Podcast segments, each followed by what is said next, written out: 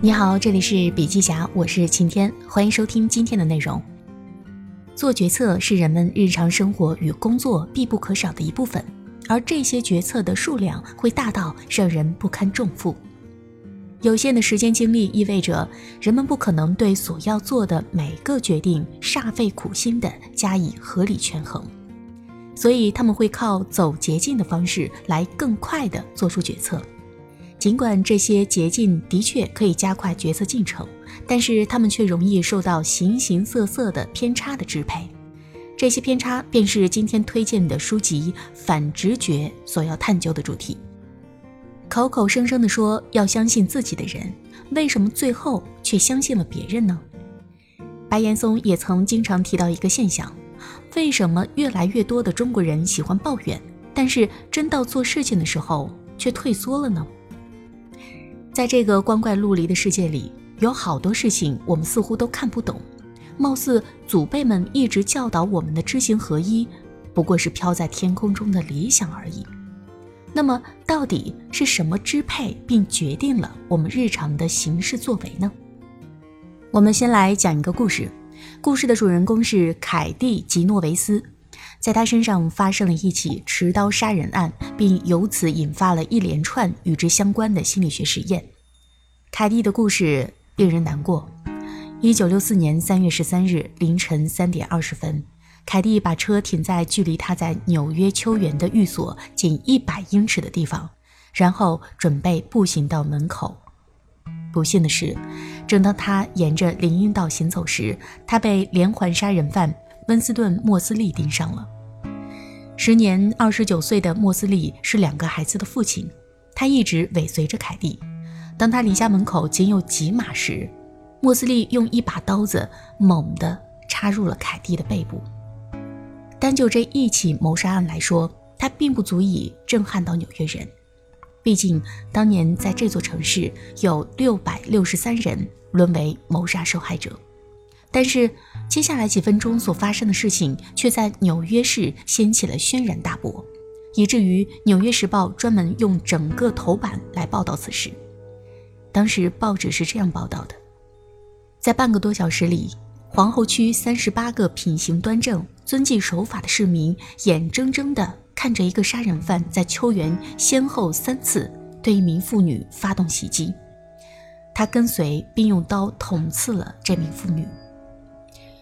人们的喝止声和住户卧室突然亮起的灯光曾两次打断并吓退歹徒，但是每次他又都掉头返回，找到凯蒂，并再次用刀捅他。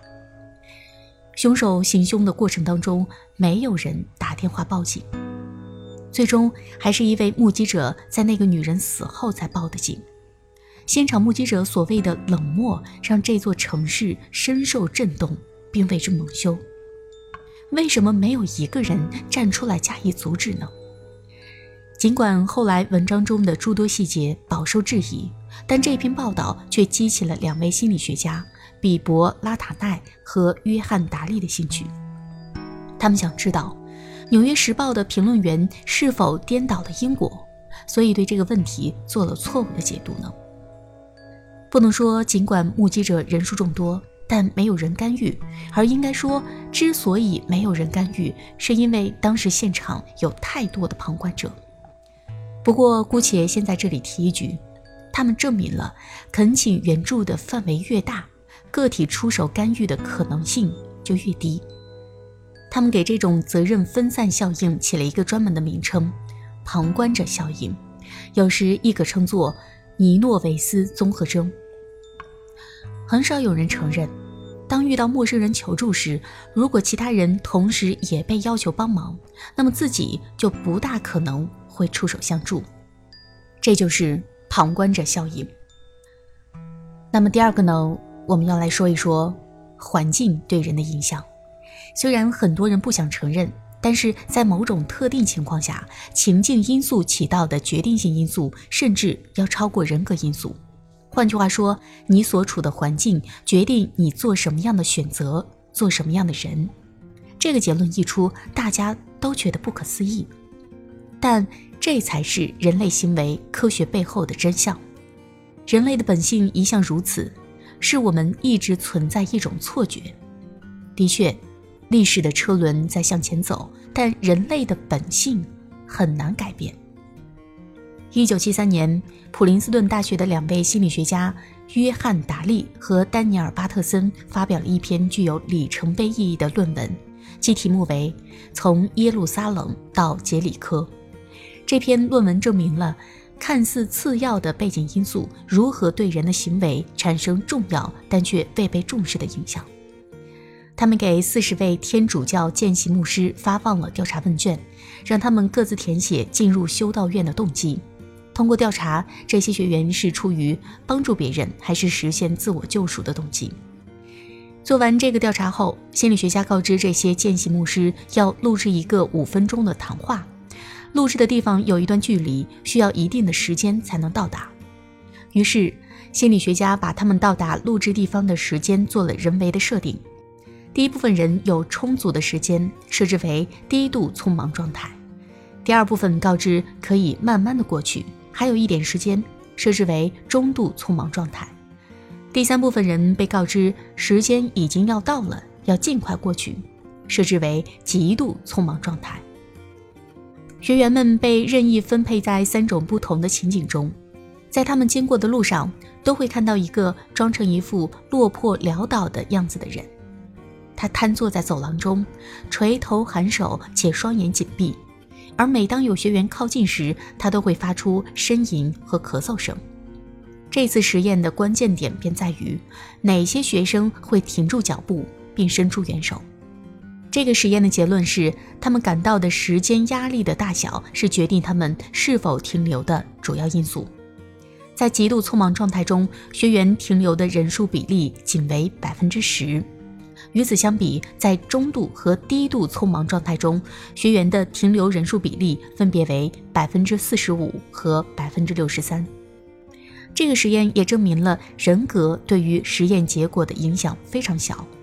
某人选择成为神职人员的原因，与他是否愿意驻足停留之间没有多大的关系，而是所处的时间环境是不是充足，有没有影响到他们本身很在乎的录制谈话这件事情。我们在评论某件事情时，往往更多的是评论人格、人品方面，忽略了对方所处环境的影响力。当一件事情出现了错误，大多数人很容易想当然地把行为主体扣上善良或恶人的罪名，以道德的名义绑架个人的行为更是层出不穷。但是，这个世界远比我们想象的更加复杂和多变，天时地利人和不同，按照随机排列组合的方式简单计算，各种可能性可以罗列成满满一张纸。一个罪大恶极的囚犯可能看到小动物，也会展现出温柔的一面；备受赞誉的管理者也可能因为一个决策偏差而冤枉了一个好人。我们过于被个人立场的主观想法和意见裹挟，忘记了与我们生活在一起的还有六十亿身份背景和成长环境不同的人。直觉都是相对的。我们的行为偏差也是可以通过不断的认知学习和思维提升来得到进一步的修正。白岩松说：“最优秀的人在掌握一定的知识和道理后，会立即付诸实践，不管达成目标的过程有多么艰辛，最后都会以成功告终。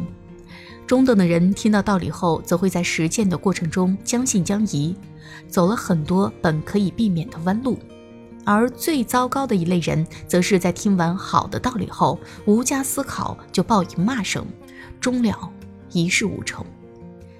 大多数人都属于中等一类人。年轻人有时应该选择相信前人的智慧，这会让实现理想的过程事半功倍。当我们已经足够客观地看到和发现隐藏在我们选择背后的动机和成因，不盲目地听信他人的主观意见。那么我们离更好的世界也就不远了。好了，今天的内容分享就到这里，感谢收听，我们明天见。